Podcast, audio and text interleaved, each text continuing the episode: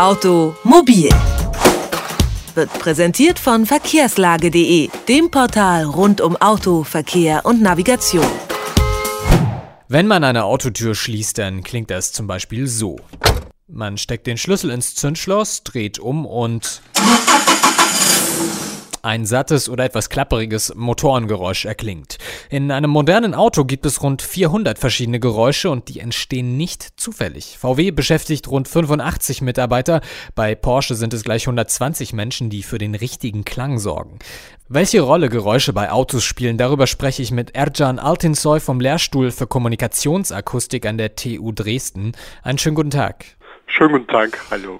Warum schenken Automobilhersteller einzelnen Geräuschen denn so viel Aufmerksamkeit?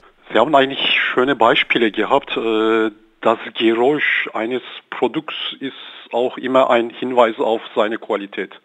Wir hören viele Informationen, wenn wir Geräusche hören. Das heißt, akustische Signale sind immer Träger von Informationen und beim Türschließgeräusch höre ich schon, ob zwei Metall zueinander treffen und ob ein hochwertiges äh, Isolationsmaterial benutzt ist oder nicht. Und die, solche Hinweise natürlich sind im Alltag sehr, sehr hilfreich, dass wir sagen können, das hochwertige Produkt oder niederwertige Produkt.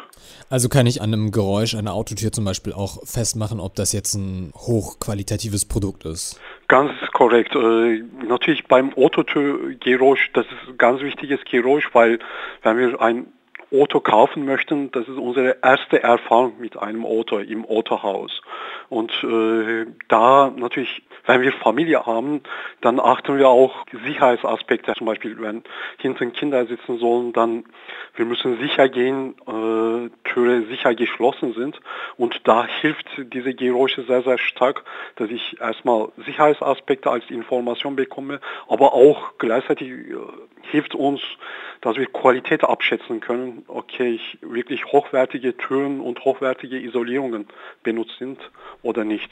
Was ist denn zum Beispiel das Typische an den Geräuschen von einem, sagen wir, VW?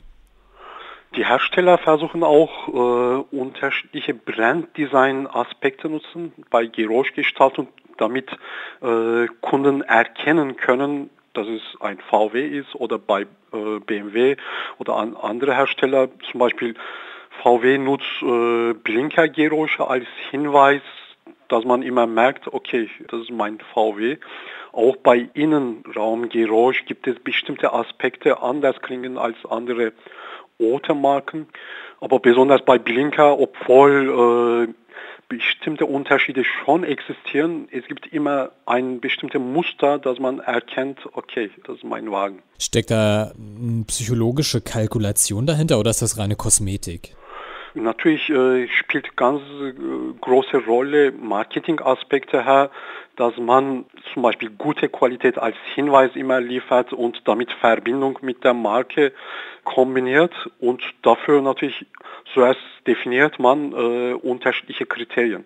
Jeder Fahrzeughersteller definiert zuerst drei Kriterien, zum Beispiel Fahrfreude oder Spaß.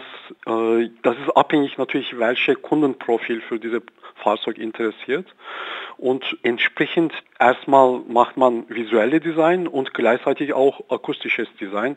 Das heißt, Innenraumgeräusche müssen natürlich entsprechend passend sein. Und wenn wir denken, Sportwagenliebhaber finden ganz andere Geräusche angenehm und sportlich gegenüber Limousinenwagenliebhaber. Gleiche Geräusch kann sehr angenehm sein für bestimmte Kundengruppe oder auch sehr unangenehm sein für andere Gruppe. Ist das auch der Grund, warum es keine Autos mit völlig unerwartetem Sounddesign gibt? Also zum Beispiel irgendein Tiergeräusch anstatt dem heulenden Motor? Richtig. Äh, eigentlich wir nutzen äh, oder auch Fahrzeughersteller nutzen schon unterschiedliche evolutionsbedingte Eigenschaften. Wenn wir zum Beispiel Löwenbrüll hören, kriegen wir alle Angst und gleichzeitig ein mächtiges Gefühl und Leistung. Das heißt, man konnte natürlich Löwenbrüll genauso nutzen für Fahrzeuginnenraumgeräusch, dass man Leistungsinformationen so wenn man liefern möchte. Aber grundsätzliches Problem, wenn wir sowas machen, Kunde wird erstes Mal sehr witzig finden, aber wird zweites Mal nicht mehr so interessant und irgendwann wird er sagen, das ist banal.